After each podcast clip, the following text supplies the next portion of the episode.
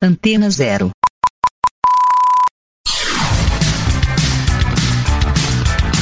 Começa agora na Antena Zero. Let's Go Skate Radio.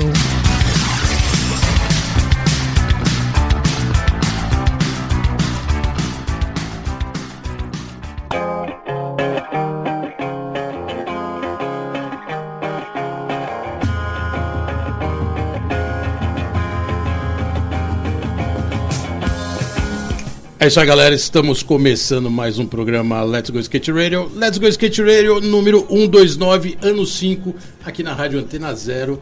A rádio que vocês há 5 anos sabem que é a mais skate do Brasil.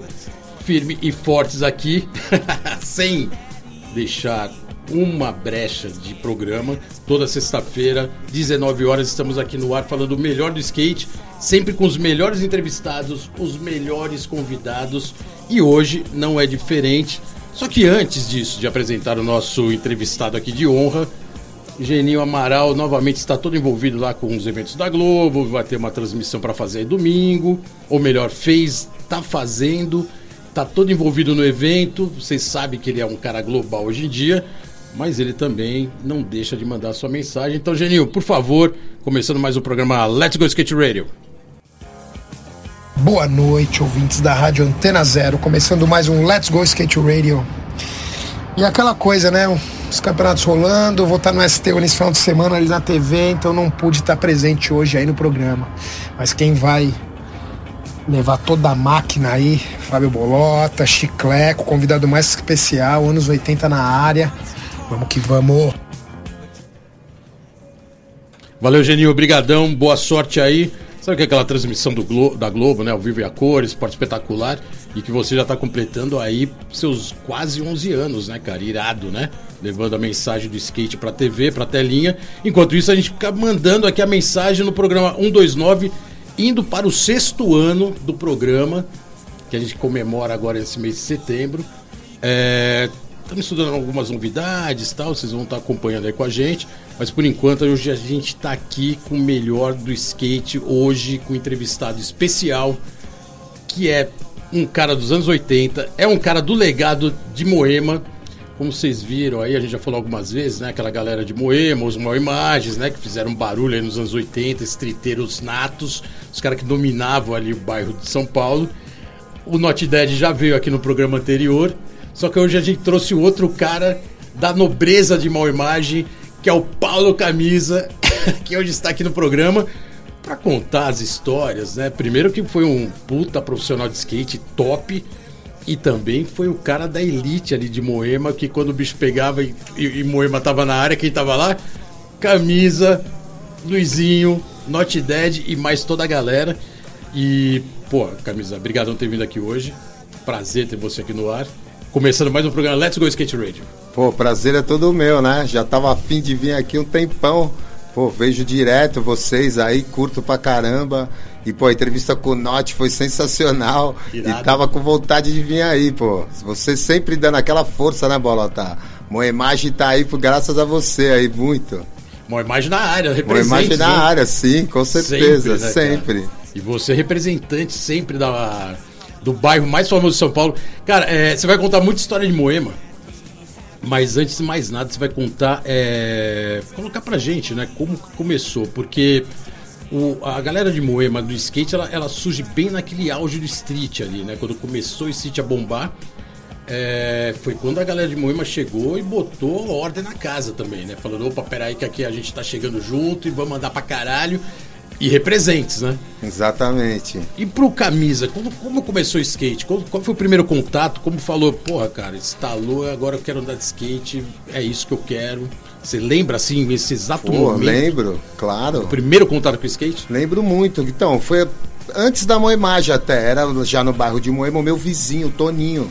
Tá. Ele andava de skate, ele construía já umas rampas na rua ali.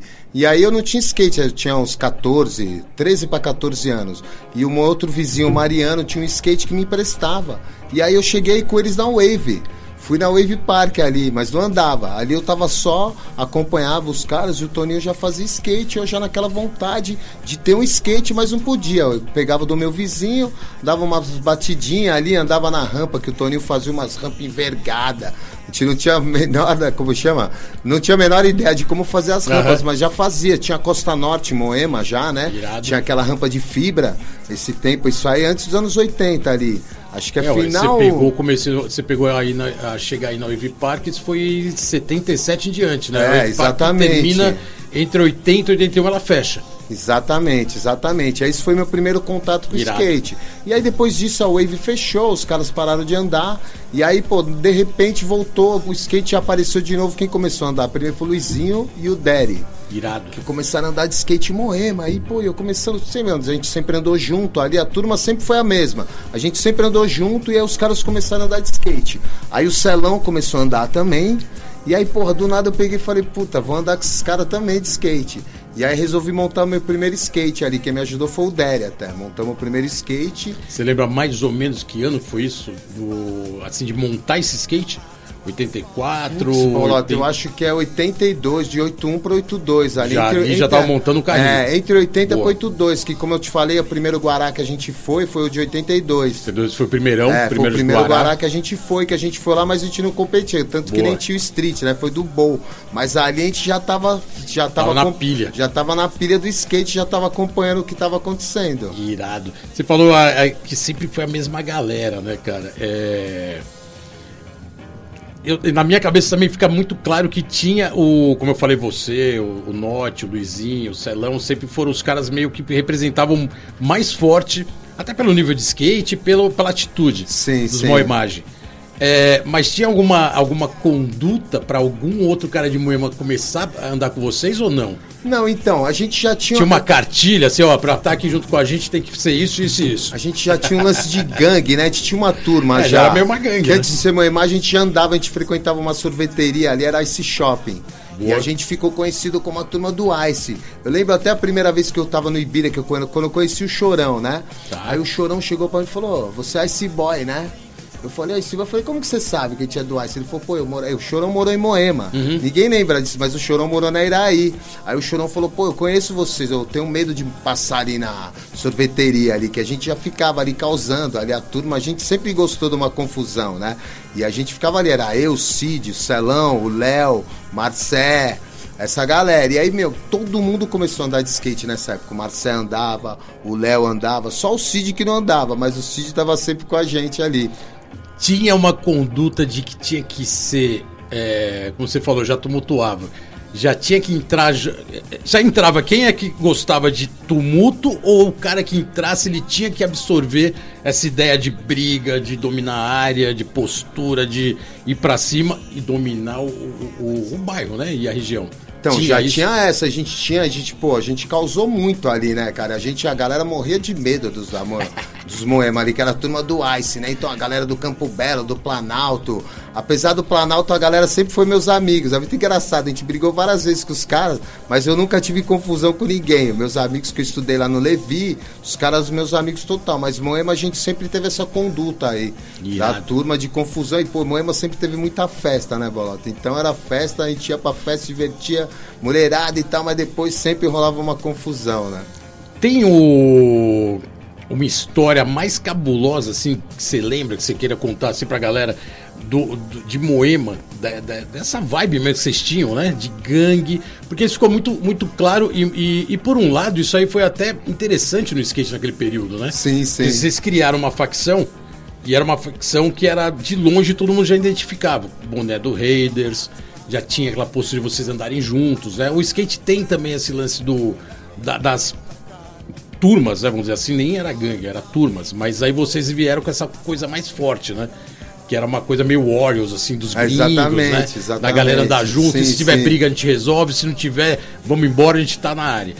É, tem uma história muito, muito punk, assim, você queira contar alguma coisa que muito que te marcou? Não, a gente tem uma. Desse período? A gente tem uma cabulosa, que assim, quando a gente tinha essa nossa turma ali, tinha, a gente era os punk, andava skate punk nessa uhum. época, né? A gente andava todo mundo no visual, escutava o som e tinha uma galera que andava no shopping Ibirapuera que era os metaleiros, que era a turma do vírus. A galera dos metaleiros do shopping.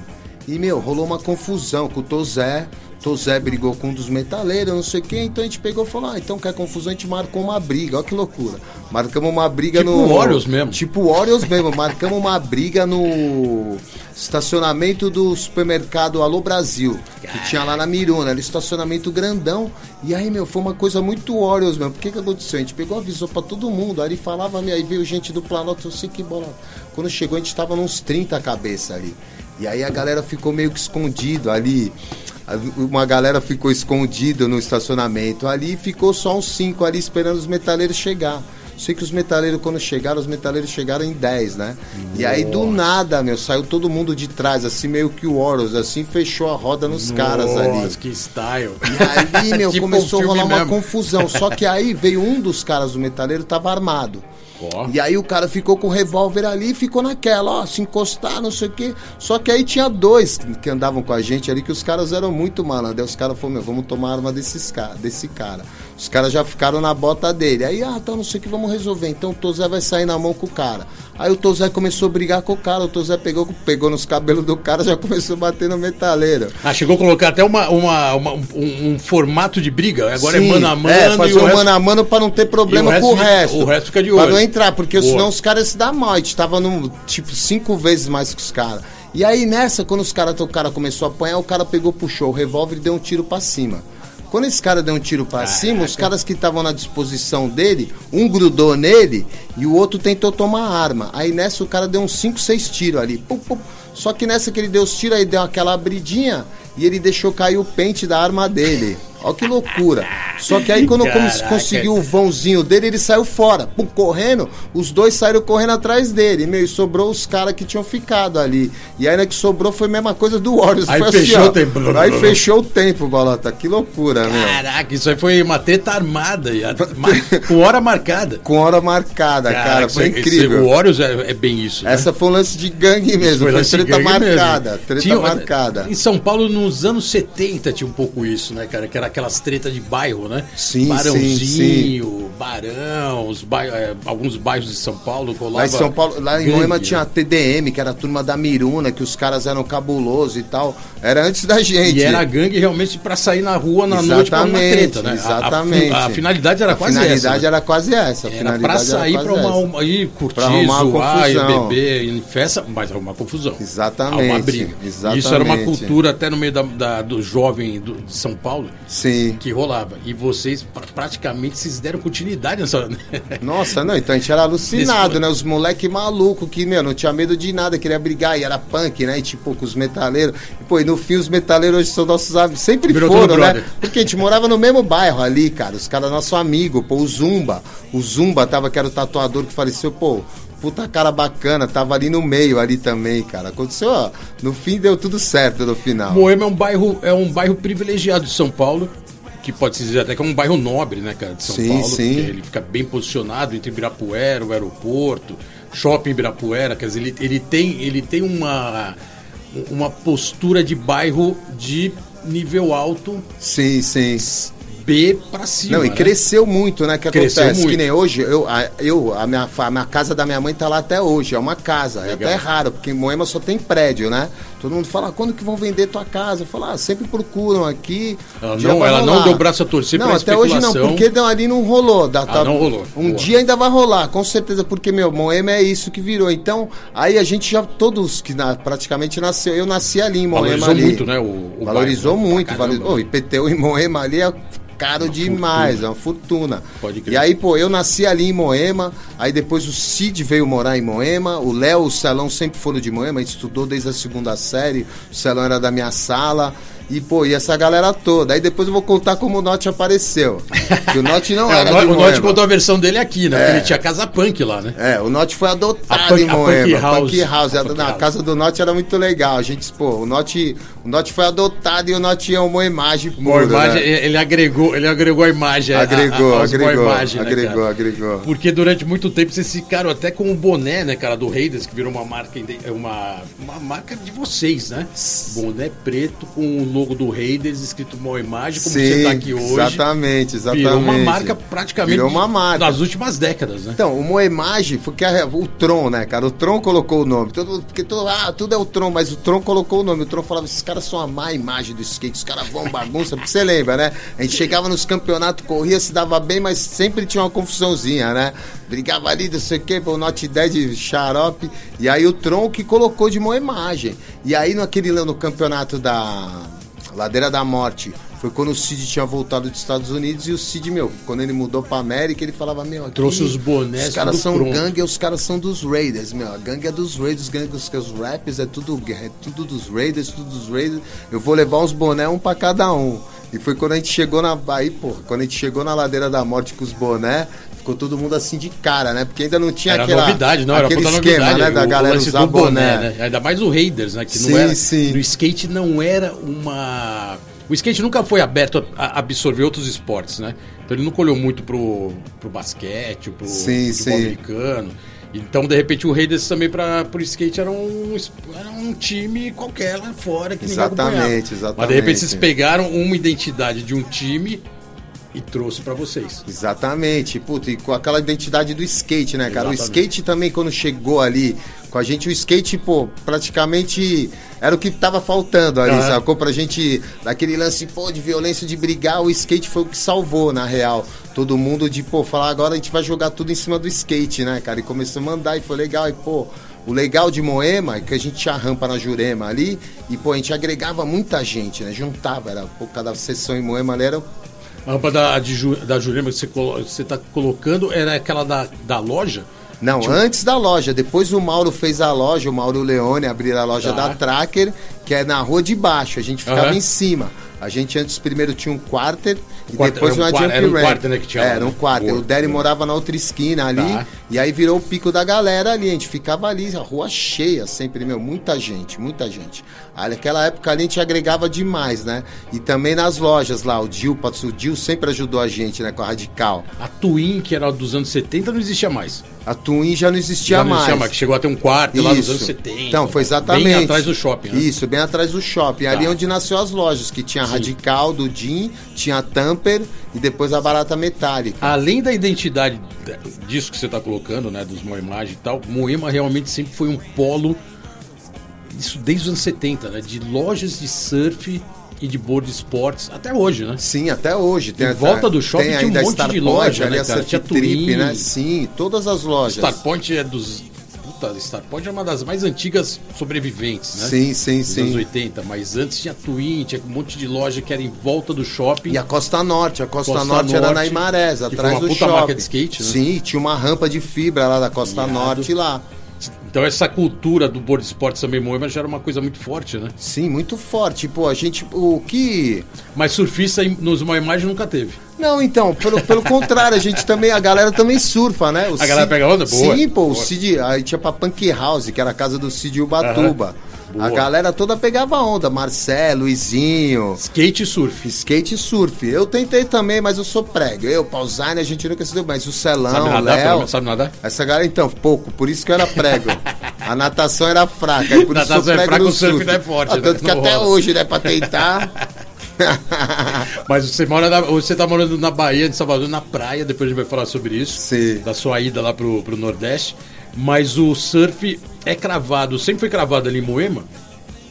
Mas ele ficou um bairro muito conhecido pela ação de skate, né, cara? Sim, sim. Pelas lojas, e que pegou aquele momento dos anos 80, skate bombando, demonstração na frente da Starpoint. Sim, sim, exatamente. Tardes de autógrafos, talvez dentro da lo- do shopping. Sim, sim, Ficou sim. muito forte essa Muito imagem forte, do skate muito no bairro. forte, né? muito forte, né? Então, e aquilo ali foi o que ajudou a gente também a entrar no a virar profissional e começar Uhum. a competir, porque meu, todo mundo ia ali, quem tinha a marca de skate estava ali nas lojas ali, no Dio, na Tamper. Então a gente estava sempre envolvido com essa galera aí. Isso ajudou bastante. O Luizinho Norte era patrocinado da Tamper, o Dio patrocinava a gente, fez o nosso shape. A Tamper era o Pambenil?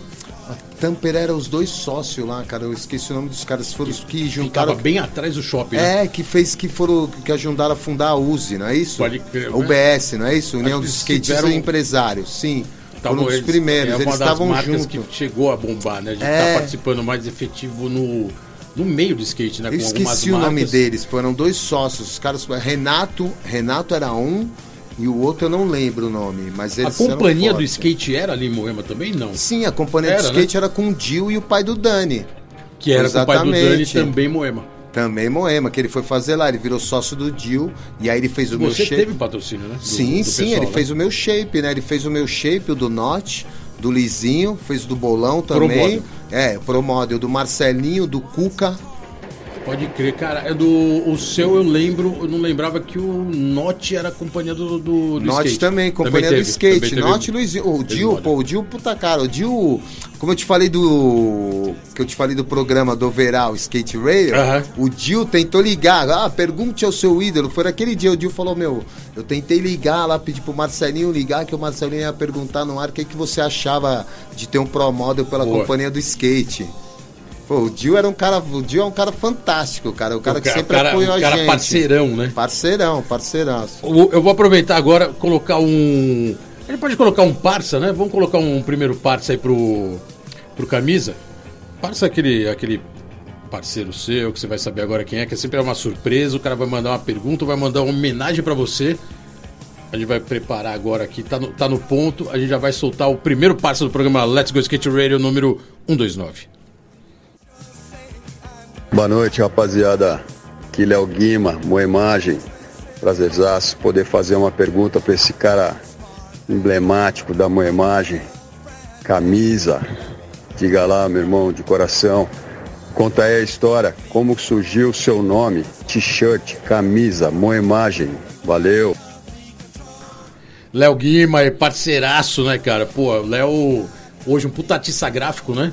Sim, pô, Cara, e o Léo foi o cara que desenhou, ele sempre foi o cara que desenhou a gente, fez o, Irado. ele fez os nossos Pro Model, foi o cara que fez de dos três, do Luizinho, do Norte, do Bolão também, E do Tron. e o do Tron também, sim, exatamente, O, então. icônico, o icônico model o do Tron, icônico né? model do Tron, Que cara, o Léo exatamente. finalizou e e idealizou e bem, né, cara? Exatamente, o Léo é um artista de mão cheia, cara. O Léo foi o primeiro cara que começou a pintar os tênis. Você lembra quando a gente andava quando tinha, não tinha os tênis importados, os tênis pintavam? o Léo Mandava ver a tinta na o hora Léo- ali no- na mão, né? Exatamente, a gente comprava os rainha e pintava. Mas então, como ele falou do meu nome, né, muito, tem uma versão, a versão mais clássica é essa, que eu andava com a camiseta do Corinthians direto, né?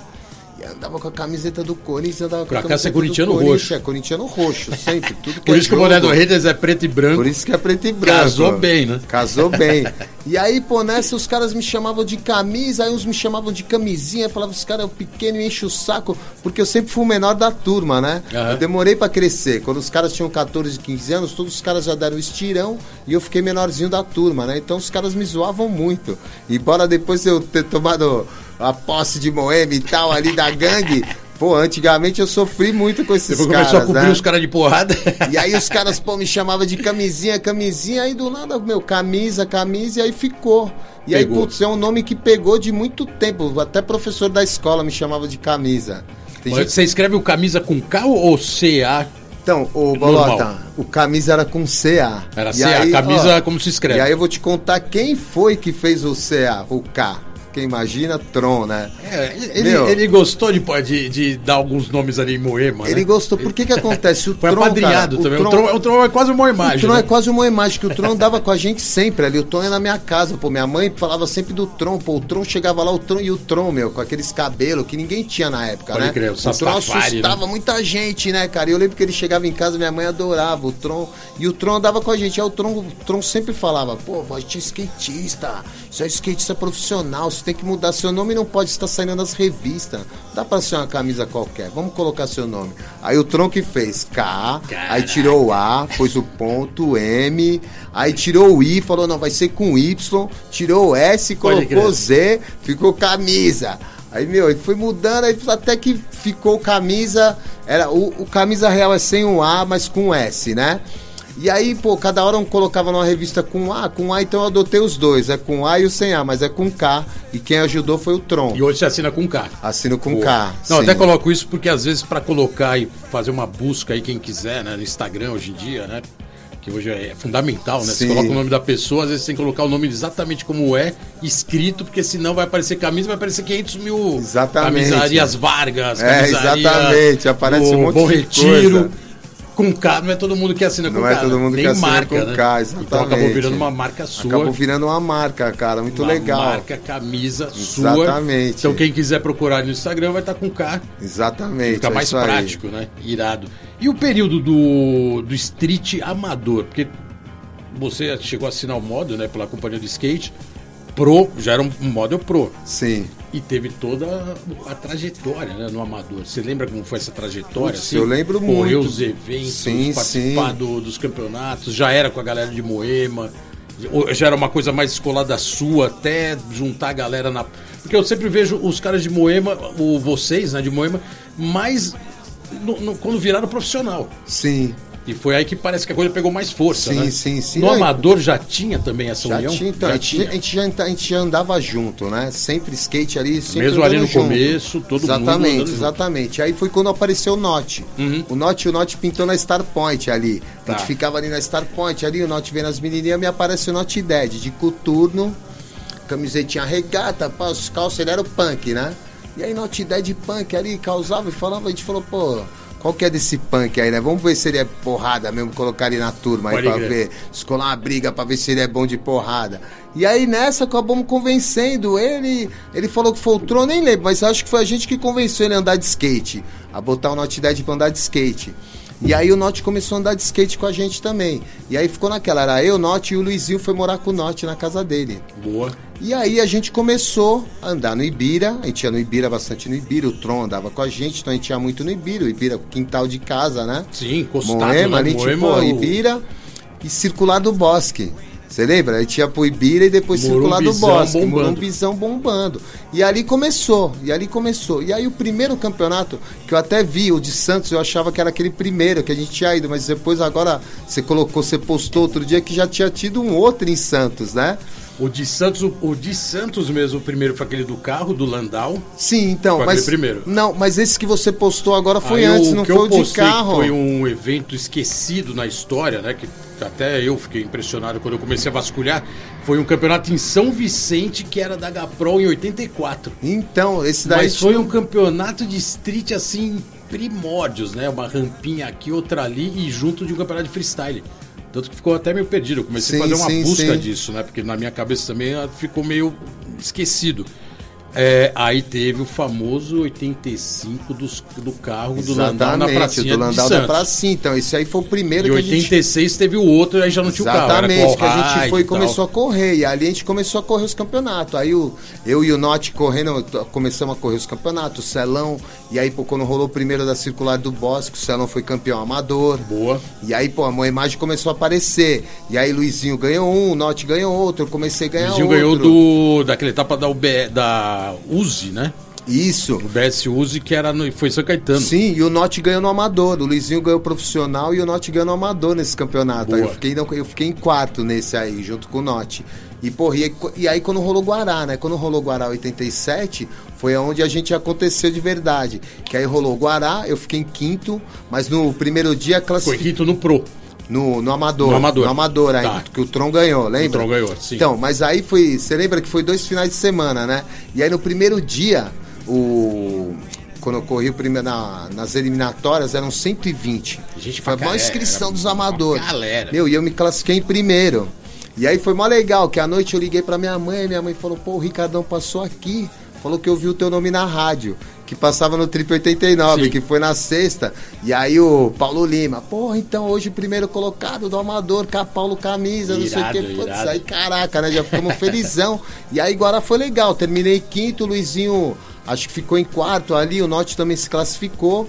E aí foi a primeira foto na revista, pós-Guará. A Irado. gente saiu a foto na A IE. primeira foto sua publicada foi do Campeonato de Guará. Foi no Campeonato de Guará, primeira foto publicada. Quem na ganhou mesma ali foi página. o, no Amador foi o Pierre, né? Que era O que, Pierre, cara. Pierre Jambé. Pierre Jambê, que andava com a gente na Rock and Roller. Andava, ele, ele Que era andava- pistoleiro, pistoleiro, ganhou andava na street. outra também, né? Exatamente, Fala exatamente. português até hoje. Você não, nunca mais você tem Ah, notícia que dele? Ele tá no. Ele tá aqui na América do Sul, construindo pista, cara. Eu falo com ele de vez em quando no Instagram. Que legal, que legal. E realmente tinha dado uma sumida, assim, ficou, né? Naquele Sim, período sim, ali, ele ganhou sim. o amador, ele andava bem. Andava bem, é E pistoleiro, pô. depois ele ficou ainda naquele período da Ultra, deu uma sumida e apareceu agora como construtor de pista. Que Se eu não legal. me engano, é na Bo... eu não sei se é Bolívia, se é Equador, acho que é algum país aqui da, da América Latina e ainda nativa. E era um campeonato amador, como você falou, com muito inscrito, mas é, o nível estava muito alto. Né? Sim, pô, imagina, ótimo. E a Leni, a Leni, se eu não me engano, ganhou. Ganhou, foi a Leni, a A Leni Leni. foi a Mônica, acho que foi a Mônica. Não, não, a Leni, Leni, Leni, Leni, né? ganhou. Foi Leni era Leni mó imagem ganhou. também? Leni é mó imagem, então. E Biragueu eu vi é mó ali. Biragueu, eu falei, pô, Leni andava com a gente, pô. Finada ali. Finada Leni, pô, Leni nota mil, Leni andava com a gente, Tá guarda. no sangue também, né? Sempre, tá no sangue. A Leni era uma imagem, andou muito com Pode a crer. gente. O próprio Pierre andava com a gente ali, que ele ia na Rock and Roller, frequentou Moema também. Também andou. E dali começou É, os ele, ele era um campeonatos. viralzão, né? Ele andava em Sim, tudo. sim, né? ele andava em no tudo. mini-ramp, andava na parede, andava no street. Andava em tudo, andava em tudo. Europeu maluco, né? Exatamente. Você falou de, de sessions no, no Ibirapuera. Como. Você lembra assim da- das primeiras vezes que vocês foram lá? Porque já tinha uma cena rolando ali no parque. E vo- vocês já estavam bombando lá em Moema. Como, você lembra dessas primeiras sessions no, no Ibirapuera? E vou mais longe. Você ficou o cara expert em jump ramp, né? Sim, Jump Ramp e nos All E Rider. nos wall ride. Isso aí tudo foi muito aquela escola do Ibirapuera, porque tinha rampa lá Sim, e o wall ride sim. virou realmente um. Meu, era obrigatório, né? Fazer Sim, Ibirapuera. sim. Foi Os ali que você desenvolveu? Então, os All Rider foi no Ibirapuera, Que com a a rampinha rampa ali. e a paredona do- E o Marquise. paredona. E a minha primeira foto na overall foi ali com o Jair Borelli. Exatamente. Uma puta foto irada. Uma né? puta foto que irada. Foi uma época que era novidade colocar a rampa na parede, né? Sim, total, total. Até então não tinha, não Até tava então rolando não essa tinha, linguagem. né, nenhuma, street, nenhuma, né? nenhuma. Começou ali. Começou ali. Pô, não, eu lembro a primeira vez que eu fui no Ibira, aí foi muito legal, porque o Tron que falava pra gente do Ibira pra caramba, e o Tron, o Tron era um cara antenado, né? O Tron, o Tron sempre contava muita história pra gente de street. E a gente, depois que eu fui descobrir, falei, pô, é o Bolota, você que o Tron, o Tron andava muito com você, e você Aham. que lia muito das revistas gringa e falava pro Tron. E aí eu lembro do Tron falando muito, ele falou, meu, street é a nova. É a nova onda do skate na Califórnia, né? A gente tá inovando com o skate de rua. Agora a gente é streeteira, skate de rua. Praticamente começou ali, né? Praticamente começou Brasil ali. começou ali pô, e lembro do Ibira, a primeira vez que eu cheguei no Ibira, assim, pô, foi bem legal. Lembro de você andando, lembro Boa. do Folha, Folhinha, Também todo Ibiraboy. do Ed. Ed? Gralha. Meu, Ed Gralha, Chorão, que, pô, que veio, foi, que veio falar comigo, logo de cara falou, ó, você é o Ice Boy. Meu, Legal essa você falar que o galera- Chorão era de Moema, porque na real todo mundo acha que o Chorão era um cara de Santos, né? Sim, todo não. mundo acha que o cara nasceu em Não, Santos. tô- eu sempre falo que quando o Chorão mudou pra Santos, ele ficou puto. Você lembra? Que ele tinha que vir todo dia, ele falava, porque era a hora. Foi a época que o skate tava bombando. Ele adotou Santos, mas ele não era de Nossa, Santos. eu vou contar uma do Chorão aqui depois, você vai ver Boa, que foi boa, muito boa. Tem, engraçada. tem que contar, tem boa, que contar boa, que o Chorão, boa. essas inéditas são boas. E aí o, o, o, o amador, você fez a, a- a carreira, vamos dizer assim, no amador. Lembra o primeiro campeonato pro que você correu? Lembro, puta, foi no. Foi o. Antes do. Foi na. Foi na primeira cena que quando colocaram o corrimão. Foi no primeiro campeonato que colocaram o corrimão, com o do Daniel Trigo, que ele ganhou. Aquele que eu foi, não aquele lembro. Foi o Guará também, né? Aquele- Então, não, não, não foi o de Guará, foi antes. Foi logo depois do Corinthians, você lembra? O Corinthians. Corinthians, 300 mil competidores. Exatamente, o Corinthians que, pô, que chegou. é, como chama? O juizado de menores começou a tirar a molecada embora. Você lembra disso, Que Bolota? tarde pra Que caralho. o loucura evento, aquele campeonato. E aí eu não lembro meia-noite. qual que era, mas aí foi meu primeiro pro que eu passei e peguei fiquei em décimo. Tem um troféuzinho lá até hoje lá. Foi minha passagem pro pro. E, e ter saído do amador para ir pro pro foi uma opção sua ou teve um pouco da, da conversa com os patrocinadores? Falar, ó, agora eu vou pro pro. eles deram aval ou foi uma iniciativa sua? Não, acho não, que não, nível então, legal. ali vou- foi do. Sim, foi pro pro. exatamente disso. Aí de estar andando. Já tinha tava andando. critério, né? Não Sim, tinha um puta não tinha muito critério. ser e tinha um. Pra passar pra pro, né? Não o nível tinha. aumentando, uma hora Exatamente. sentia que momento era aquele, Quero né? sentir no momento e ter. E aquele tempo era que tava rolando o grito da rua. Tava rolando muito esqueminha. E naquela, na real, ali, a gente era um amador que já era pro, né? Já tinha um contrato, já tinha patrocínio. Naquela época tava bombando, né, cara? A gente, a gente, putz, é impressionante. A gente tinha um patrocínio legal da Axion. Que o cara pagava a gente, dava uma grana. Pagava bem época, Pagava né? bem, tinha, bem. pô, aí, tinha o patro... aí eu tinha o patrocínio da Skinheads também, dos tênis. Chegou a ser skinhead. Cheguei a ser skinheads também. Era alemão na época, não? Não, era o alemão, era, o alemão, era o alemão. né? Era o alemão, lá em Osasco. Eu ia Pode lá crer. buscar os tênis lá na minha cotinha lá todo mês. Skinheads aí, famoso. E aí, pô, foi um momento legal. E aí foi um momento de passagem que falei, pô. E aí todo mundo falou, meu, já tá rolando. O Badeco, a galera, todo mundo, vocês mesmo falaram, pô, já tá na hora de passar pra pro. Dá Também mais pra voando ficar no alto pra amador. caraca ali na, na- nos jump ramp. Aquela época era isso, né, cara? O street Sim, era sim. as- os solos, que eram os boners, os slides.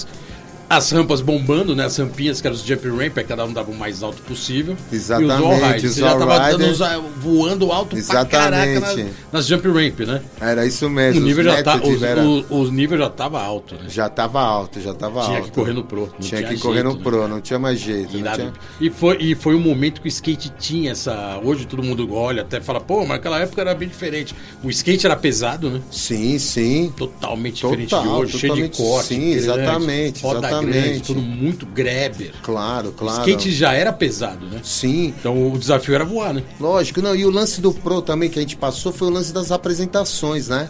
A gente começou a fazer muito a demo, né? O Axon era, é um cara. Ele era um cara visionário, Uhum. porque ele, quando ele vendia o truque, ele tinha. Ele tinha uma pesquisa no truque dele, que o cara escrevia, falava o que, que ele achou do pico, tudo que mandava.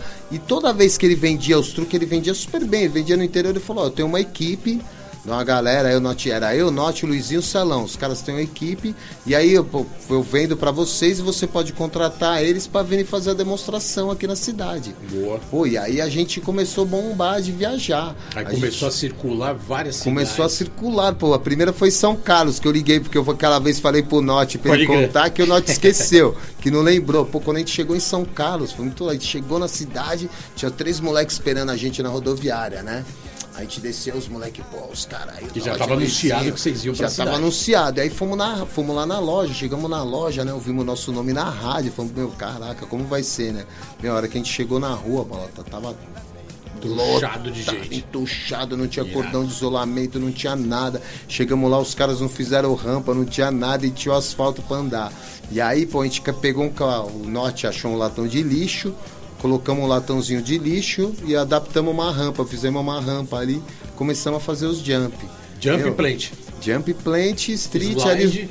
Bolota, meu, bombou, bombou, bombou. Daqui a pouco o policial me chamou. Eu falei, o que, que foi? Não, menina tá pedindo pra você assinar. Foi a primeira vez dando autógrafo, Não né, era nem o enquadro da polícia, era pra Era você pra dar fazer a, boa ação. É, e aí, pô, autógrafo ali começou e, putz, e dali a gente começou a fazer muito. Aí a gente Irado. fez várias no sul, fizemos várias, foi muito legal. Ainda mais indo pro interior, né? Interior que sempre foi carente, né? As revistas chegavam, mas Sim, eles sim. não tinham contato direto com. Nada, E nada. querendo ou não querendo, aí ele tá falando de entre 87 e 89, foi quando o skate teve um boom que gente pode até colocar como hoje, mas muito mais orgânico, né? Porque Sim, era uma sim. coisa muito mais assim como você colocou de ser anunciado e chegar, não tinha internet, não tinha nada. Não tinha nada, não Via tinha na revista nada. e depois a galera ficava querendo Sim. saber como esses caras andavam, né? A gente queria entender como era cada manobra, a gente esperava pra ver um vídeo, pra entender, né? fazer muito louco. Tinha essa coisa de ficar olhando na hora, ah, acabou de a manobra, você vai ali, clica no celular e vê. Não. Não, e como tinha aquele lance que, por exemplo, hoje tem muita pista. Hoje, se você for em qualquer lugar, se chegar numa cidade e desce que tem uma pista,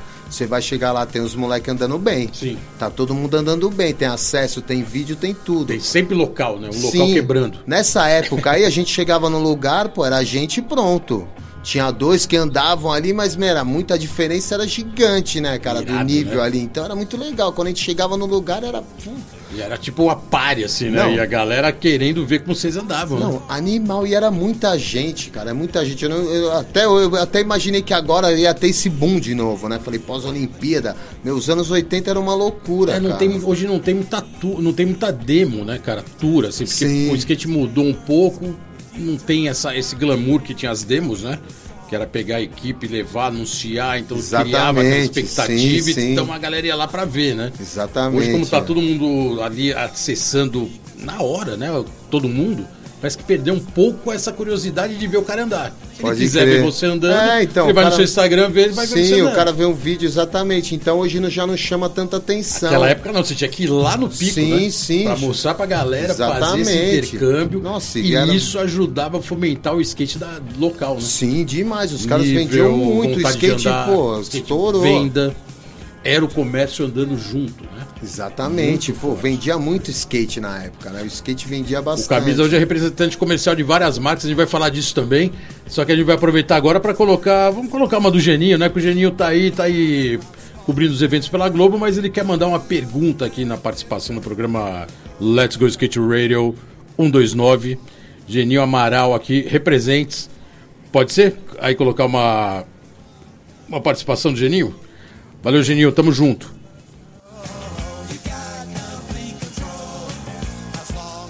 Camisa, prazerzaço, uma pena que eu não tô aí com vocês.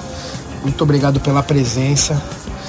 E assim, já vai aquela primeira pedrada, né? Pra você, qual é a diferença da atitude do skatista brasileiro dos anos 80 pra atitude que você vê hoje do skate olímpico no Brasil? Valeu, Geninho. Obrigadão aí pela participação. É, o, o skate, como ele tá- tava falando exatamente sobre isso agora, né? Um Verdade. pouco do, do como era e como é. É, e como o Geninho colocou, como você tá conseguindo ver o- como era o skate naquela época e hoje o skate com esse momento olímpico, glamorizado e diferente, né? Até a forma de andar. Sim, né? sim. Até o Pô, nível. antes queria agradecer o Geninho aí que, pô, e dizer pra ele que Boa. ele nos representa ali pra caramba. Eu vejo meu filho, eu curti meu filho, Irado. fala: "Caraca, pai, olha o Geninho. Uau, o Geninho vibra, né, cara?"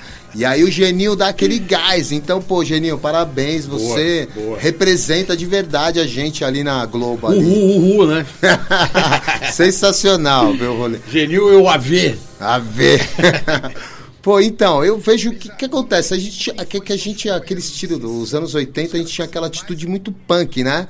Da gente ter que aparecer, de chegar e falar, pô, o skate tá aí, a gente precisava mostrar, né, que era o skate, porque era um negócio de vagabundo, ninguém dava muita moral, né?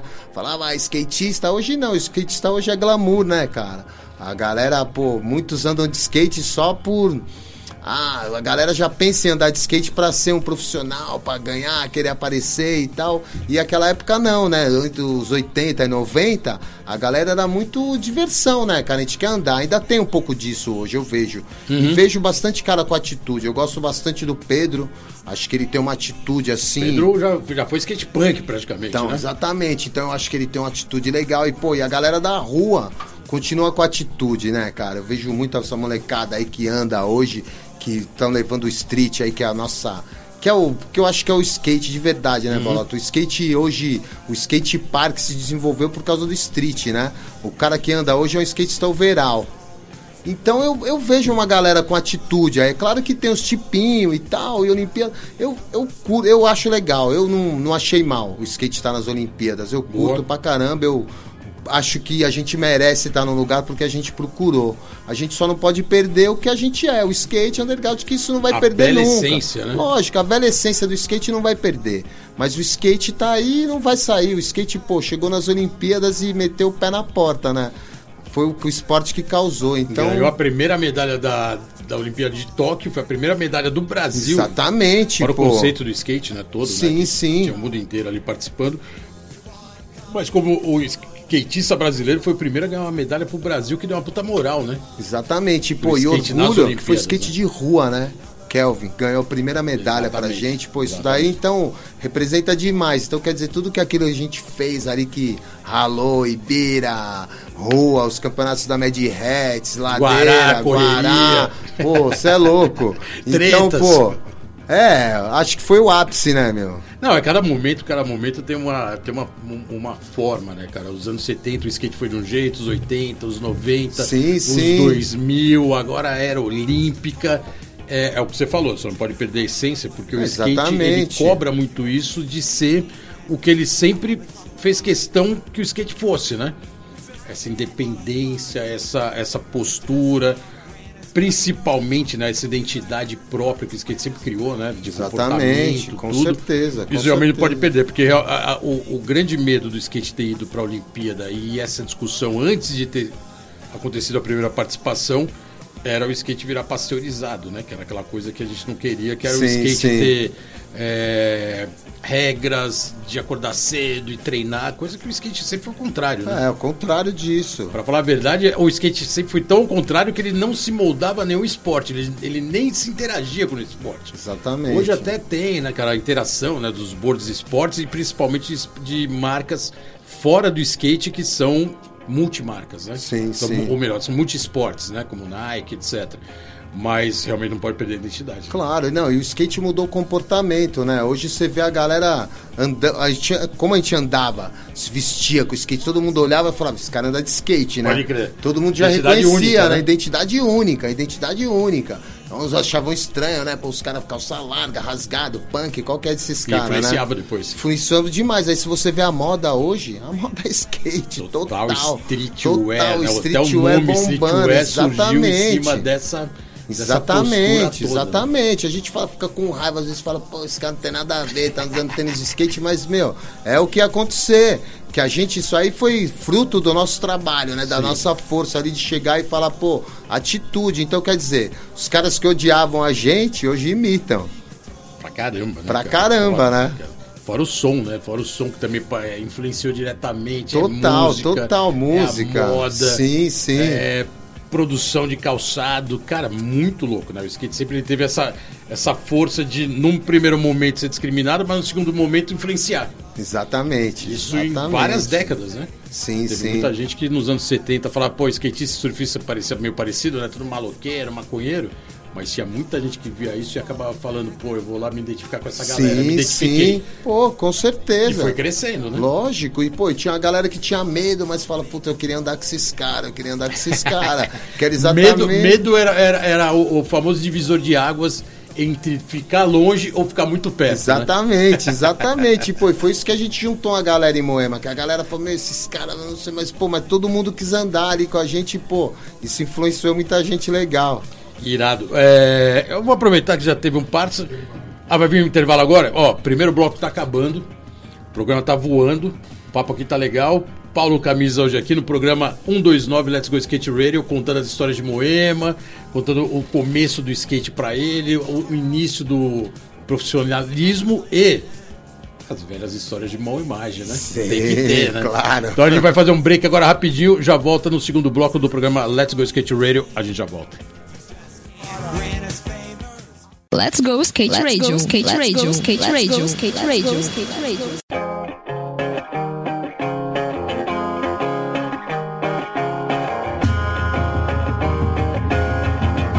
É isso aí, galera. Estamos de volta aqui no programa Let's Go Skate Radio. Let's Go Skate Radio número 129. Hoje aqui com um convidado mais especial, Paulo Camisa, mal imagem da Nata de Moema. É, começando o segundo bloco, mas eu já vou chamar o, o Genil novamente para participar do programa. Já voltando, Genil, manda mais aquela pedrada aqui pro Camisa. Misa, nos anos 80, quem foi seus companheiros de sessão? Quem que é os caras que você mais andava direto na rua? Valeu, Genil, tamo junto. Que era a galera. Pô, então, meus parça, Note, né? Sempre. Celão, Luizinho, Boa. Derry, o Tron. Boa. Tron foi um parceiro de sessão. Lance, te andava muito com o Lance. Meu, o lance do. Ibira, né? Estriteiro, o Neguinho, Wilson Rosa. Wilson Rosa. Wilson Rosa, o próprio Taro, do Taroba, né? Não o Taroman, Tarobinha, o Taroman. Taroman. Taroman também andava, que a gente misturava muito a galera. Boa. Pois é, pois é, foi um cara que, pô, frequentou ali Moema também, era saúde ali. Boa. A gente andou junto. Você, que a gente andava no Ibira também, bolota. Ibira. Toda a sessão no Ibira, ela setava, pô. Até lembro que a gente foi pro Rio uma vez, o seu carro, você lembra? A gente foi numa festa Pode crer. jovem. Foi eu, você, o Lance, o Tron, a gente foi na casa do Cezinha. Nossa, pô, e só foda. histórias de skate, né? Muito legal. Irado. Esses aí eram meus parças. os passas que estavam sempre presentes. E lógico, né? Teve o, o, o mais legal de Moema é que cada um tem um estilo, né? Você tinha as rampas detonando, o Luizinho era plente, O Luizinho Plente. o Norte dava uns olhos, né, cara? O Note Note dava também era meio. também. os- era oleoso, Exato, né? oleoso também, oleoso. Irado, né, cara? O Irado, Dery hoje tá irado. até hoje aí fazendo slalom, né? Slalom, o Dery, pô, o Dery é o Cabe- professor, cara. O Dery é o professor de todos os ali. circuitos de slalom, né? Exatamente, exatamente. Ele organiza, até hoje, né? Organiza, faz, faz e pô, skateão, o Dery tá até hoje aí. E o irmão do Note também envolvido com o slalom. Não sei se ele tá andando Fefe, muito. não, ele virou profissional, ele se profissionalizou um ano atrás aí. Ele Virou também profissional do slalom também direto, ganhando os campeonatos. E às vezes parecendo o Note, né? Ia falar Fazendo com ele, tava Note, lá. sim, sim. Meu puto, porque não tinha se Faz o dado bem. tipinho de Not Dead, mas o Fefe também, pô. Parecia irmão do Not Dead. Irmão do tá Not. Dead, é. E ele, pô, e o Fefe se destacou no slalom. Slalom Not Dead forte. sempre falou, ah, Ele meu com- irmão, ele vai nas minhas Dery, né? costas, mas não. O Fefe pegou e descolou o rumo dele ali. Legal demais. Quem mais tá na sessão aí? O o Léo, né? O Léo direto aí agora. Sim, sim. Muito mais na arte, mas a gente tem chamado ele pra fazer um- umas artes nos eventos que eu, que eu tenho organizado. Ele tá sempre mais próximo do skate. É legal que a gente busca também ele. Às vezes um cara que tá um pouco mais alto do, da cena do skate tem a- aquela história cravada, né, cara, pra relembrar, né? Às vezes ele tá envolvido com tanta sim, coisa, sim, sim. você vai esquecendo um monte de detalhes. Só que o cara que ficou um pouco afastado e vivenciou, ele tem, aquele, ele tem aquela cena muito clara na cabeça dele, né? Exatamente, exatamente. E o Léo, às vezes, ele, pra contar uma história de Moema, ele que puxa. Sim, ele é Moema, bom. uma hora teve uma história ali Sim, que eu vou te sim, falar. sim. Por falar em história, quero que você conte agora a história que você falou no bloco anterior, que é o do Chorão. Ah, então. É uma, é uma história aí que É, parece não, não. que pouca essa- gente conhece. hein? Não, não, essa é bacana. A gente se lembra dos campeonatos do Levi, né? E aí teve um ano do campeonato do Levi que teve o street e teve o freestyle. E aí eu fiquei segundo no street e o Chorão ficou em segundo no freestyle. O ZV, só para dar um parênteses, o, o Levi era um colégio ali no Planalto, né? Entre o Ibirapuera, Moema e lá em cima, né? Ali é Planalto, né? É, se não na me. Avenida Indianópolis, ali em Indianópolis, cima, ali já é. Planalto. E foi um colégio público, estadual, que durante, o- me corrija se eu estiver errado, eu fui em alguns, durante uns dois, três anos, rolava campeonato anual dentro do colégio, Não, né? e o campeonato era E um campeonato bombava, de né? street, sim. O campeonato era. Era, ele, Era até guardado no ano, né? Cadê o Levi? Não vai ter. Levi esse Pô, ano? Você Pô, precisava correr ter. o Levi pra provar que você era streeteiro, que era o campeonato. crer. Foi um campeonato da cena aí, durou, virou até os anos 90. O Reco chegou a ganhar o campeonato do Levi. Você- Quando o Reco pintou. E você pegou segundo, era amador. É, eu peguei segundo no amador de street e o Chorão pegou segundo no freestyle. Aí beleza, Pode crer. tranquilo. Aí quando eu fui pegar minha medalha, cheguei lá, fui pegar minha medalha, e quando me deram a minha medalha, a medalha era do freestyle, né? Aí eu peguei e falei, pô, você tá me dando a medalha do freestyle? O cara, ih, então confundi, troquei, dei pro cara que era segundo. Aí quem que ficou em segundo? Ah, ficou o Chorão. Falei, ah, de boa, Chorão é meu amigo, vou lá, vou Aham. pegar a medalha com o Chorão. Aí vou lá atrás do Chorão. E aí, Chorão, pô, você tá com a minha medalha. Aí Chorão naquela marra, né? Como assim, tô com a sua medalha? Falei, não, você não correu de freestyle? Tá aqui, ó. Eu tô com a medalha do freestyle, você tá com a medalha do street. Não, me deram a medalha, a medalha é minha. não, não é. Ele nem olhou pra ver a, a modalidade. Falei, não, Chorão é street, caralho. Você tá aí com o street, eu sou freestyle. Você é o freestyle, eu sou. Não, medalha é minha, não vou trocar. Não tem essa. Aí eu fiquei Caraca, puto, falei, ah, tá bom, vai, você é streeteiro, né? Não sei o que.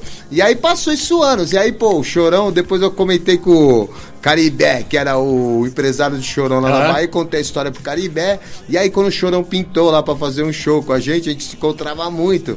E aí o Caribé falou: Fala aí, Paulão. Os caras me chamam de Paulão. Aham. Fala aí como é que era. O que, que o Chorão ficou com a sua medalha? E aí contei a história pro Chorão. O Chorão, não, o Chorão não, nem lembro. Falou que não lembrava, até hoje da medalha. Eu falei, como não? ele como não você trocou, lembra? ele levou a, meda ele Levou, levou a street. medalha. Eu tenho a medalha até hoje. Eu ainda falei assim, eu falei, pô, essa medalha tá guardada, eu quero um dia postar e vou falar pro Bolota fazer um texto. Só que você tá essa com a de freestyle. Sim, tô com a medalha do freestyle, que pra mim hoje é um prêmio. Fiquei com a medalha do Chorão. com a medalha do Chorão, Pô, sim, que além de ser sim. um puta amigo, né, cara? A gente ter saudade, eu tenho a medalha do cara hoje. Mas será, só, só pra pegar pesado, será que o, o Chorão não quis devolver porque ele no fundo, no fundo, ele queria ter corrido no street? Exatamente, né? Que depois você viu, né? Ele, ele já fez Ele logo. virou- ele virou streeteiro ele virou depois, né? streeteiro depois, né? Ninguém Mudou sabe, mas ele estilo. começou no freestyle, mas sim, depois virou sim, streeteiro. sim, ele virou streeteiro, ele virou streeteiro. Mas ele olhou lá e falou, pô, street? Pronto, vou falar que sou streeteiro agora. Sim, porque o chorão, você lembra que os, o- os freestyle era tudo arrumadinho, né? O chorão É. era o maloqueiro do freestyle, né? O chorão. Maloqueiro do freestyle que arrumava briga nos campeonatos. Você lembra? O chorão era o maloqueiro do freestyle. Ele não tinha. Ele, ele andava de freestyle, mas ele era como, na real, ele, ele que sempre quis ser um streeteiro. Ele era, ele era, ele era briguento como os caras de Moema, só que ele não assinava como Moema, mas ele já tinha espírito de Moema. Já tinha, já tinha, então. Se Ele eu sempre soubesse, teve, né? ele, tinha, ele passava, tinha medo de ir no Ice, ele já devia ter colado com a Pode gente. Ali que ele ia ser uma imagem, certeira. Caraca, essa é boa. Essa medalha, essa medalha depois a gente vai ter que divulgar essa medalha. Com certeza, não. essa, eu quero que você. Essa que era do Chorão agora é sua. Essa que era de chorão, agora é minha. E a dele ficou em algum lugar lá em Santos Ficou em algum nunca- lugar, que ele nem viu. lembra. Ele falou: Imagina, você acha que eu fiz isso? Eu falei: Ah, tá, eu tenho a medalha. Caraca, irado, bem legal. É, vamos colocar mais um parça? Vamos, vamos, vamos- chamar mais um parça aí, que senão os parça depois ficam tudo incomodados, né? Pô, vi o programa lá, eu nem participei, meu. Vamos colocar mais um parça surpresa aí, que mandou a pergunta aí pro Camisa.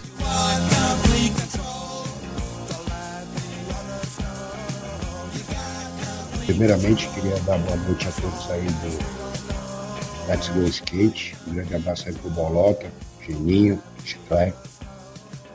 O meu grande irmão, parceiro, amigo de uma vida inteira, Paulo Camisa. Paulo Henrique Soares Bruno. Um dos poucos amigos que eu lembro o nome completo. E eu queria saber do Camisa, é, o que significou a vida dele o skate desde lá no começo, em Moema, nos anos 80, o que, que o skate significou na sua vida, o que ele significa na sua vida, e se você é um homem do jeito que você é por causa do skate.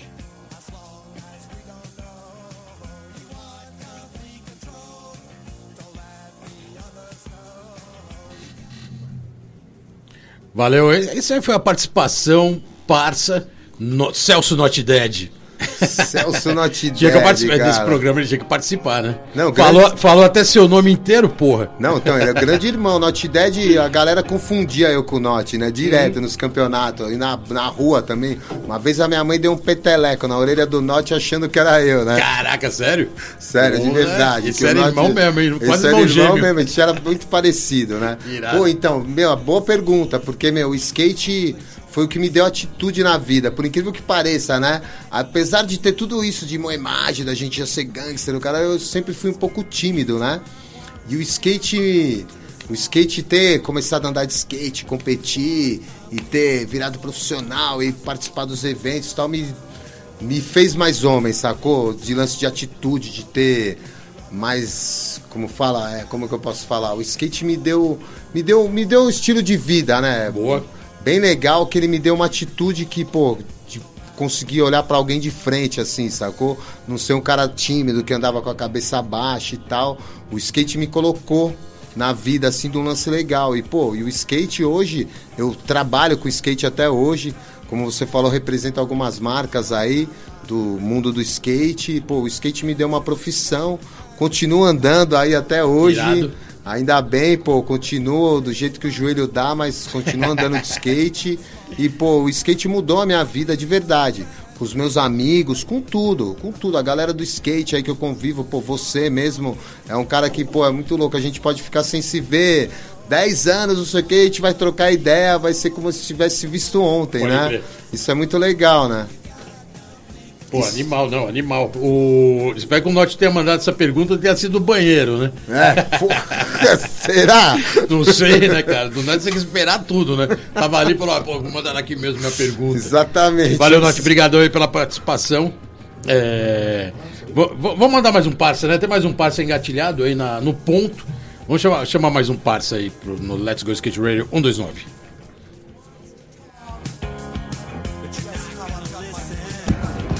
Opa, na área? Ok, obrigado. Então, ouvi dizer que camisa vai estar aí na área. Meu truta. É, eu sou padrinho do, do, do camisa também, né?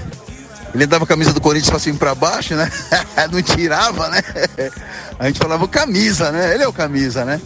E o camisa foi um grande skatista poderoso, que tinha um problema na perna, tinha os parafusos no fêmur, que ele tinha quebrado, mas aquilo ali não tirou a gana dele de andar no gás, pular rampa alta.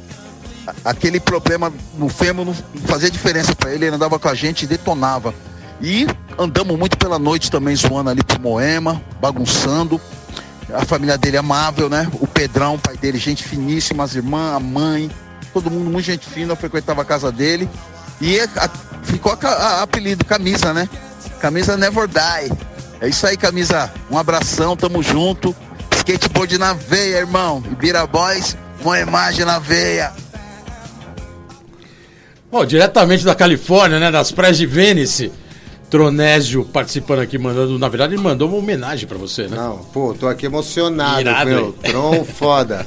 Demais. E como ele falou, o Tron frequentou minha casa, aquilo que eu te falei, minha Pode mãe, crer. todo mundo curtia ele.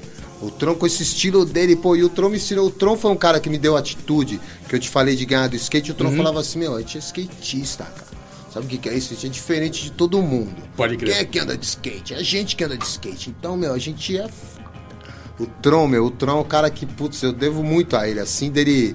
Ele foi um cara que sem ele veio apadrinhou mesmo, de verdade. Ele Irado. colava com a gente, que levava no Ibira. E, pô, a gente fazia sessões épicas, né, cara? A gente fez, eu lembro uma com o Tron, da gente sair de rolê, que a gente fazia aqueles rolês de madrugada. Pode e aí a gente saiu de Moema, fiz aquela sessão, Alameda Santos, tal, ali na Paulista, Eluma. Aquela turnê. Tá, e fomos pro Madame Satã. Eu, Tron e o, o Wilson Neguinho. Ih, esse neguinho tava na barca. Meu, e o Wilson Neguinho era muito engraçado, que a gente andava, pô, toda hora a gente tinha que parar lá embaixo pra esperar. Cadê o Neguinho? O Neguinho lá em cima, devagar, vinha na manha, naquele rolezinho dele. A gente toda hora esperando o Neguinho no rolê, né? E aí, minha hora que a gente chegou no Madame Satã, acabamos de chegar, estamos do outro lado da rua, meu, de repente aparece uns metaleiros. Batendo nos bunks do lado de fora, nos emos, nos caras. né? E aí começaram a dar porrada nos caras, roda, eu e o Tron olhando, né, cara? Aí, pô, daqui a pouco o cara olhou assim e falou, e os skate? Aí eu olhei pro Tron e falei, aí, Tron, é a hora. Aí fomos vazar, e saímos e falei, "Mãe, cadê o neguinho? Ficou.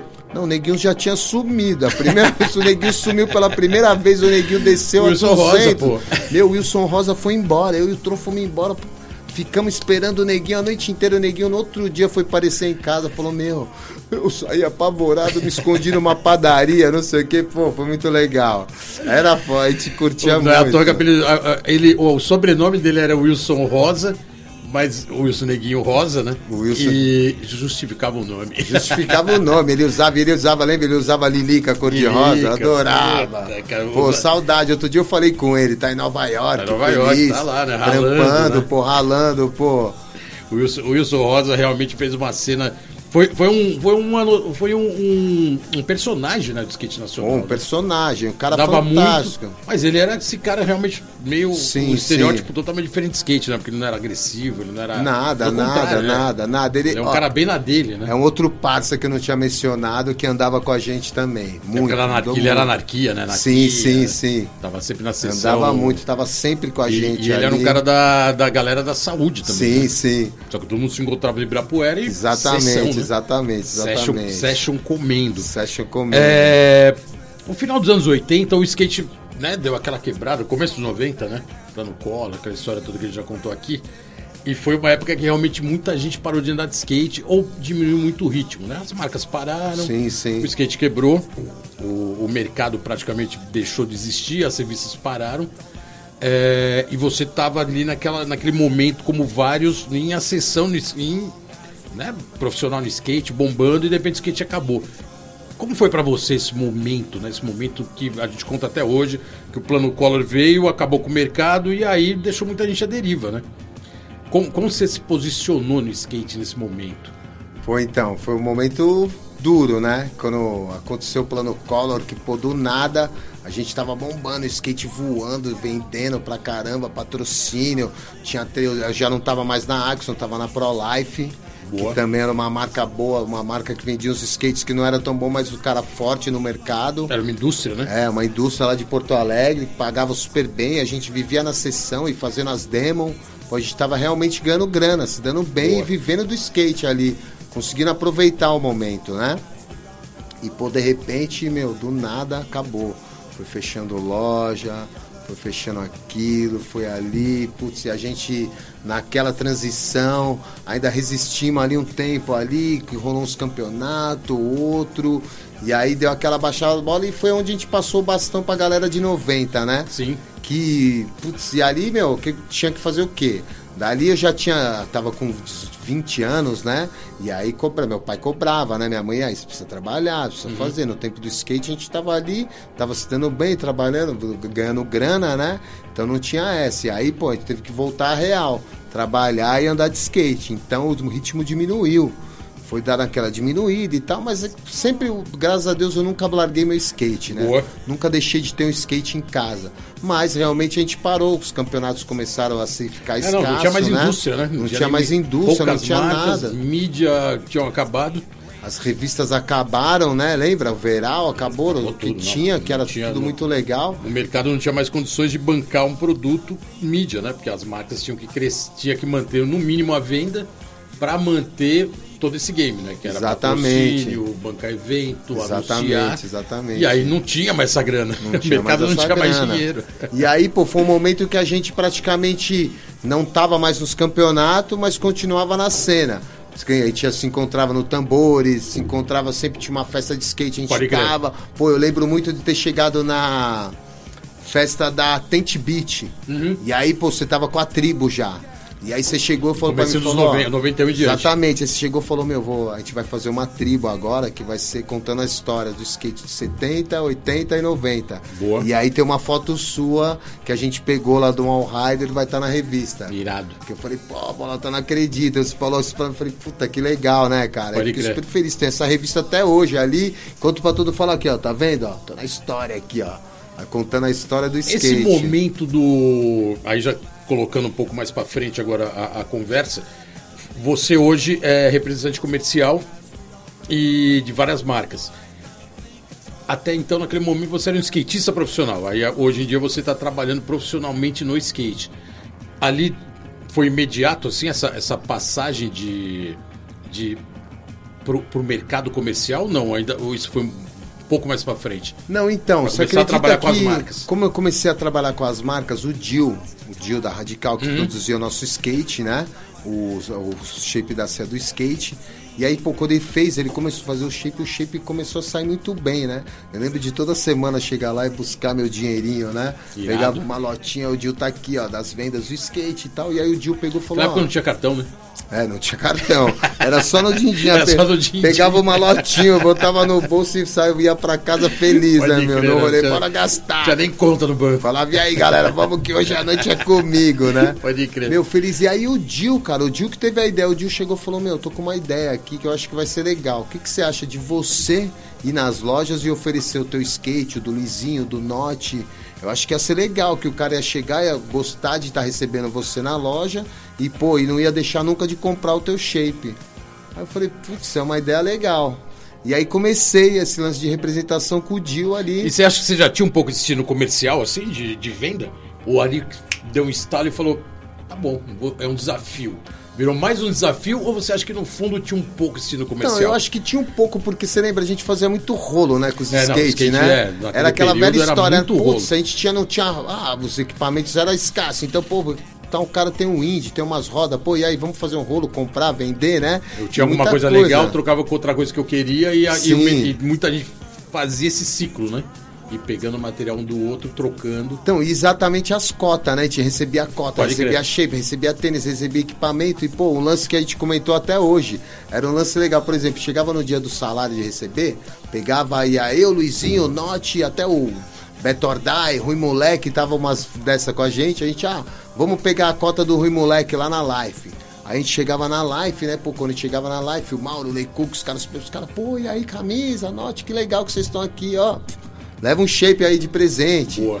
Pô, você quer ir, pô, vamos lá na Stanley. Ia lá na Stanley, o Luizinho ia pegar a cota. Ô, legal que vocês estão aí, ó. Leva uma t-shirt, uma que era ali bermudinha. cravado em Moema, né? Era encravado em Moema. A gaivotas. Exatamente, meu. Então a gente juntava muito isso daí. Então Ah. sempre tinha uma coisinha ou outra pra vender. E da premia... Desculpa. Uma premiação de campeonato também. A gente também sempre tinha uma premiação de campeonato que ganhava, era papa de campeonato, a gente corria- campeonato todo final de semana. Sempre com produto. Então tava sempre com produtinho pra vender. Ali já pegou meio que a veia do vendedor ali, né? E esse primeiro exercício, assim, com, com- de você vender pessoalmente o produto, deu resultado? Deu resultado, foi bem legal, foi bem legal. Eu lembro de da primeira vez de chegar assim, e aí, pô, a galera da loja falou, pô, que legal, e aí você vai fazer o quê? Eu falei, não, pô, vim trazer, pô. E a galera se amarrava no shape. O shape, na, o, o shape da, do pai do Dani, do Dio, não sei se foi o primeiro que teve o concave no Concave nose, assim, é. Bem feito, né? Bem feito mesmo, concavezão, então shape... É, o, Carlão, o Carlão ali, né? Ele sempre teve um- uma qualidade boa no shape. Uma qualidade boa. Então o shape teve o shape teve uma boa aceitação, foi bem legal. E pô, e aí consegui fazer umas vendinhas ali. Só que logo na sequência foi quando rolou o plano Collor, né? Tá. Que aí que deu aquela decadência total no mercado. Começou a fechar loja, começou Uhum. a fechar aquele esquema. E aí eu já tava ali no tino do trampo ali e foi meio que encaminhando pro ah, não tem mais o patrocínio, mas eu posso te arrumar um trampo aqui para você vender, né? A gente já não tá mais com isso. Então, foi onde eu comecei a trabalhar com representação. Quanto tempo já tem a representação? Porque hoje você é um representante, é, pode-se dizer que você é um independente, é um representante dependente. Sim, sim, eu Você, tra... você é a sua própria empresa, né? Exatamente, eu tenho minha Você própria a empresa. de você abrir sua carteira. Exatamente, você tenho minha carteira de cliente, exatamente. Definir qual marca você quer trabalhar. Exatamente, e, tenho, e trabalho com as marcas hoje. Tá. Isso é só no skate, não tem outro, outra, outro segmento. Você trabalha especificamente com marcas de skate. Não, trabalho também com as marcas de surf, né? Surf também. Trabalho com Boa. surf também, trabalho com as marcas de surf Segmento, também. segmento boards. Fora do Segmento boards, board, segmento board. Hoje a maioria das lojas que trabalham com surf trabalham com skate, Tá. né? O street tá muito ali fincado neles ali também. E aí você vai morar em Salvador, Bahia. Então, cara, você acredita isso aí Há não quanto tempo você foi pra Bahia e largou São Paulo e falou, vou me aventurar? Teve algum motivo, assim? Porque você mora... Quanto tempo você tá morando lá? Sim, tô lá desde 2003. Na real não foi 2003, é, não 20 foi- anos. Não foi uma escolha minha. Foi a minha ex-mulher, a Tá. primeira minha, a mãe do Pedro, a Luciana, que falou: "Pô, tô afim de morar na Bahia, vamos mudar". Eu tinha acabado de a Bad Boy tinha acabado de abrir concordato, eu tava ali, tava trabalhando com a Bad Boy, ficou naquela insegurança. ali você já tava e tal. representante também, É, da já Bad tava- Boy. da Bad Boy. Aí naquele lance, tava treinando jiu-jitsu, já dava umas aulas e tal. E aí eu tava naquele gancho ali. Ela falou, pô, ficou preocupada. Falou, meu, pintou oportunidade. Acho que eu queria morar na Bahia, mudar daqui de São Paulo, não sei o quê. E eu falei, pô, você tá pirada, jamais, não quero mudar de São Paulo. Tinha tudo aqui. Pô, sou minha imagem, filha. pô, sou- lógico. sou urbano. Vou sair, você quer me tirar de Moema, não sei o quê. Acabou me convencendo e, pô, fui pra Bahia.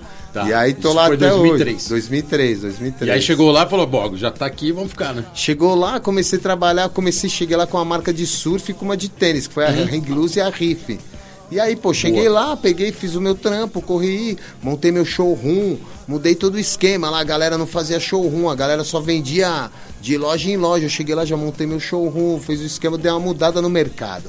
Da atenção dos caras. Hoje a galera toda, todo mundo tem showroom. Esse, esse- é, isso foi logo em 2003, é isso? Logo em 2003. Esse mercado que você praticamente mudou, é, não tinha esse formato ou as marcas, vou colocar do Sul, né, que é Sudeste, mas lá o pessoal olha pra gente como Sul, é, não tinha muita representação lá no... Não, as marcas sempre, as marcas sempre teve umas boa, boa representação teve, né? no Nordeste, ali sim, as- até as marcas de skate. Tá. Mas os representantes, eles eram muito de porta em porta, de ir na loja e fazer, não tinha aquele lance do showroom, Tá. de chegar do cara vir, tá com um esqueminha todo montado ali, com pô, lugar bonito, à vontade, que você Ah, serve alguma de coisa. ter um vamos dizer, um você tinha um escritório Sim, a galera, todo mundo tinha um escritório, mas ninguém tinha um showroom armado. Tá. E eu cheguei lá de cara, já levei tudo, já montei um showroom, pô. A galera chegou no meu escritório, pô, e aí consegui trazer. Hoje, por exemplo, eu viajo com coleção, eu vi, não viajo tanto, porque todo mundo vai no meu showroom comprar.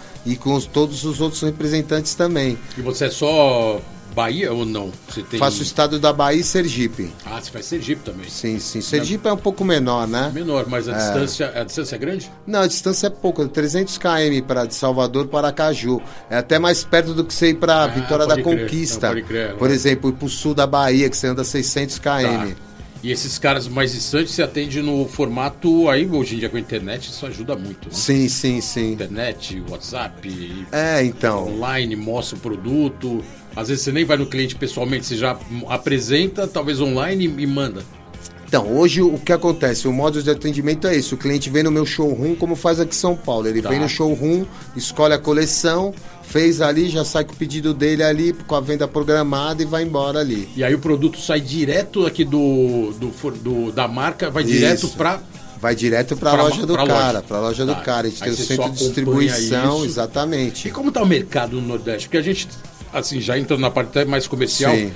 porque nos, assim, acompanhando as marcas, eu que fazia a revista, né? Eu, eu, eu dependia dessa, eu dependia dessas marcas estarem bombando para vir anunciar. Só que às vezes tinha algumas marcas que chegavam pra mim e falavam assim, cara, eu tô com o maior problema no Nordeste, cara. Eu vendi pra caramba lá, sempre tinha altos e baixos, né? Tinha Sim, época sim, de sim. que bombava muito, tinha época que ninguém vendia no Nordeste que não tinha demanda. Aí quando vendia, o cara reclamava que ele não recebia. Aí ele ia pro Nordeste cobrar. Aí eu eu, do lado de cá, ficava assim, caraca, né, cara, que trampo o cara vê e depois tem que ir lá. Só que eu percebia que muita marca o cara gostava de cobrar porque ele já Sim, aproveitava e viajava, sim. né? Pô, fui, lá- fui lá na Bahia, fui lá no Nordeste cobrar. Como que tá esse mercado Não, hoje? então, no antigamente Nordeste? tinha muito picaretagem mesmo, né? Tinha, né? Comprava, vendia aqui e os caras não pagavam. Tá. Não pagavam mesmo e deixavam pra lá. Mas hoje não, a gente tem um mercado profissional. Os caras têm altas lojas, né? E trabalham. Eu tenho uma carteira de cliente que é fidelíssima. Por exemplo, hoje a minha carteira de clientes da Board Riders, eu tenho muito, eu zero inadimplência. Porra, isso é bom, hein? Zero inadimplência. Quando tem é muito pouco, assim, o cara, se o cara, porque se o cara para de pagar, ele para de receber. Também para receber. Aí para de receber. tem então, dificuldade na venda, né? E aí as, as marcas hoje, ela tem um como chama? Ela, o cara precisa da marca no Tá. ponto de venda dele hoje. As É um- marcas é um representam é um muito. atrativo também da loja É um dele, atrativo né? da loja Sim, dele. sim, então mudou de ter, bastante né? o mercado. Hoje os caras pagam direitinho. E pô, e um lance legal que quando eu fui pra lá, aí todo mundo já, ah, o camisa tá lá na Bahia, oferece pra ele tal marca. Ele é ele que vai vender pra gente. Ele é o nosso representante lá agora. Meu, até hoje, todo mundo me liga, pô, tô com tal marca. Eu falo, putz, não tenho, eu tô cheio de marca, já não consigo. Já tá numa fase que, assim, não adianta falar quero vender. Não dá pra vender tanta marca. Não dá, não dá, porque, Senão meu, não porque o que acontece? Aquele lance do representante que vende e acabou, ele vendeu na coleção e vai pra casa descansar e não fazer nada, acabou, isso não, Não existe existe. isso. Hoje é trampo diário, você tem que vender, faturar, repor, e aí tem uma venda de tênis, chinelo, você tem venda todo ano, e aí, pô, pinta uma outra coleção, aí uma Quick Striker pra você vender, é o caso da G5, entendeu? Então você tá toda hora, você não tem mais aquela de, ah, você vendeu pro cara, você só vai procurar o cara daqui seis meses. Só hora que não. ele acabar de vender. Não, Não, tá impossível. sempre a manutenção. Hoje eu, hoje eu vendo, eu mesmo libero o faturamento do cara, Tá. vem a empresa pra mim e fala, ó, você tá tanto aqui pra faturar pro cara, eu já libero pra ele, faço, que por que, que esse cara não tá recebendo, tem que entender, pô, tem né? que fazer total, então é full time ali. Puta, irado, irado. Mas é bom saber que o mercado tá, assim, bem mais, é, vamos dizer, confiável, né? Sim, bem mais profissional, o mercado hoje... Porque o Brasil também é um país difícil, né? Ele é muito Claro, grande, né? Um muito país grande. continental. E aí também essa distância cria essa, entre aspas, essa, essa postura de falar, ah, meu, tá longe, um dia eu pago o cara, o cara, o cara não tá me Sim, vendo sim, aqui, sim, né? é, exatamente. Não é assim tão, tão vizinho, né? Pelo menos é isso que sempre passou um pouco o Nordeste. O Sul menos, né? Porque o Sul aqui pra baixo tem um, tem um mercado muito forte próprio, né? Mas Sim, o Nordeste sim. fica oscilando, né, cara? Eu falo, caraca. E aí eu não sei. Aí você atende Bahia e Sergipe. Pra cima tá igual? Você acha que tá um pouco. O mercado tá assim. Sergipe é um pouco mais atendido? devagar. Sergipe tem o Vênice lá, o Sérgio, que é um cara antigo Sérgio que tá lá Vênice, até sim. hoje. Que, pô, foi um lance legal. O dia que eu cheguei, entrei na loja do Sérgio, primeira vez que eu fui pra Bahia foi Sergipe. Quando eu entrei na loja dele, assim, eu nem conhecia ele. Ele bateu o olho assim e falou: É camisa, né? Do street. Skatista. É, o Sérgio, pô, campeão, Sérgio não sei é que, old na school- hora. é old school, né? Aí eu falei, caraca, você me Ele falou, claro, pô, eu tenho todas as revistas, eu sei de toda a sua história, não sei o que, pô, foi um lance super legal de ter Irado. chegado na loja do cara e ele tá ali na cena ali. Aracaju ainda, pô, ainda tem muita aquela dos caras falar, ah, acho que baiano não tem grana, os caras acham que a galera não consome o skate como o skate caro hoje consome, só que tem isso, muito. E o- Salva, a Bahia é muito mais forte que o, Tá. que o estado de Aracaju. É um estado grande também, né? Sim, é o estádio maior. O... o programa tá quase na reta final, ele tá quase acabando. Temos poucos minutos, mas queria. Quatro minutos cronometrado. É, Duas coisas. É, é legal falar de mercado, mas uma outra oportunidade a gente vai falar até mais. Você é um cara faixa preta de jiu-jitsu, né? Exatamente. Chegou a ser professor? Não. Não, dei aula sim, Deu dei, aula de dei aula de jiu-jitsu. dei aula de jiu-jitsu, um tempão. Dei aula aqui em São Paulo. Hoje, eu- esse ano aí, eu peguei meu quinto grau na faixa preta. Aí são, Qual o nível? são 20 anos de faixa preta. Quinto grau e quantos, qual é o grau máximo?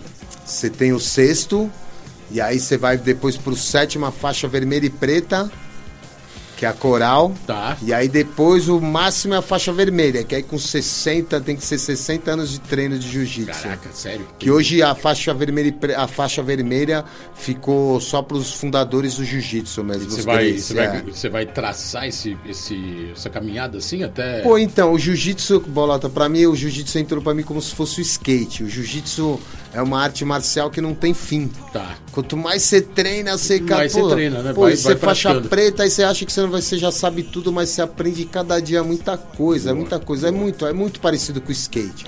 Eu acho que todo skatista devia lutar jiu-jitsu também. E só pra finalizar, o programa tá acabando, mas tem um lance que a gente não pode esquecer. Você foi o primeiro professor de skate dos anos 80, coisa que hoje já é um pouco normal. Na verdade, até popularizou na época da Sim, pandemia, sim, né? Ter aula de sim. skate, todo mundo parece que virou professor. E na época que você foi professor, lá nos anos 80, todo mundo falou: Caraca, cara, professor de skate, skate não se dá aula. Exatamente. Rolou pô, essa discriminação Rolou do essa discriminação. Rolou, não rolou? Mas, meu, mais uma vez o meu amigo Tron. Tron foi o cara que chegou e falou: Camisa, você agora é um mestre, você é um professor de skate, olha que legal. Pô, isso daí me encheu de orgulho. E, pô, e foi muito legal que foi um professor de educação física que comentou com uma amiga minha, falou, pô, eu dou aula de futebol e a molecada chega só de skate. Irado. Joga aqui, pô, você não conhece nenhum cara que consiga dar aula Você de deu skate? aula num lugar específico, né? No engano. House, tem até hoje o clube lá. É, né, era dentro de um clube, E, né? pô, e foi muito legal. A escolinha bombou, meu. 40 alunos, saiu de lá Juquinha, os moleques andavam super bem. E, pô, foi pro Vitória, grito da rua. Pode a gente crer. deu um estrondo. E, pô, e eu sinto um orgulho, porque hoje, meu, a gente tem vários professores neguinho ganhando grana. Hoje tá dando rolando, aula de não, hoje tá skate. rolando, hoje virou uma profissão, né? Hoje eu sou professor de skate, É, né? não, o cara nem tem- anda tanto assim. Hoje tem a um demanda, ainda, ainda a demanda tá até enorme, né? Deu duas batidinhas ali, não sei o quê, mas já é um professor, Pode já crer. tá ali dando aula. Mas, pô, é muito legal isso. Irado. Camisa, brigadão. A gente tá terminando o programa, tá estourando aqui. O Geninho ainda vai mandar sua mensagem final. Microfones abertos, brigadão pela presença. Programa Let's Go Skate Radio 129. Pô, queria agradecer demais, Bolota, você, Chiclé. Chiclé, Geninho, pô, Geninho, eu já falei que, pô, máximo orgulho aí. Boa. Representa o skateboard na TV, total. Tô com ele, com todo mundo e, pô, Bolota, brigadão. Que isso, né? A Você gente tinha marcado aí. aqui de vir aqui um tempão. Exatamente. Agora pô. rolou aí. Legal, vim bater esse Diretamente de você. Salvador para o programa Let's Para Go Skate programa Radio. Let's Go Skate Uma Radio. imagem represente na house. Uma imagem da House. Valeu, camisa, brigadão. Valeu. É isso aí, estamos ficando aqui com o programa Let's Go Skate Radio 129. É, dá tempo o Geninho ainda mandar aquela consideração final? Genio, tamo junto. Próximo programa 130. E é isso, o Geninho agora se despedindo. Obrigado, Ante. Então é isso, galera. Mais um Let's Go Skate Radio. Agradecer a presença do Camisa. Muito obrigado. Obrigado, Chiclé. Obrigado, Bolota. Semana que vem tem mais. Valeu. Vamos aí, galera. Skate puro.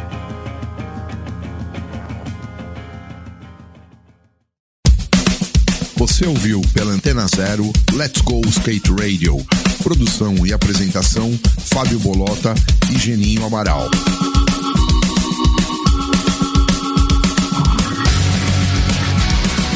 Let's go skate radio, skate radio, skate radio.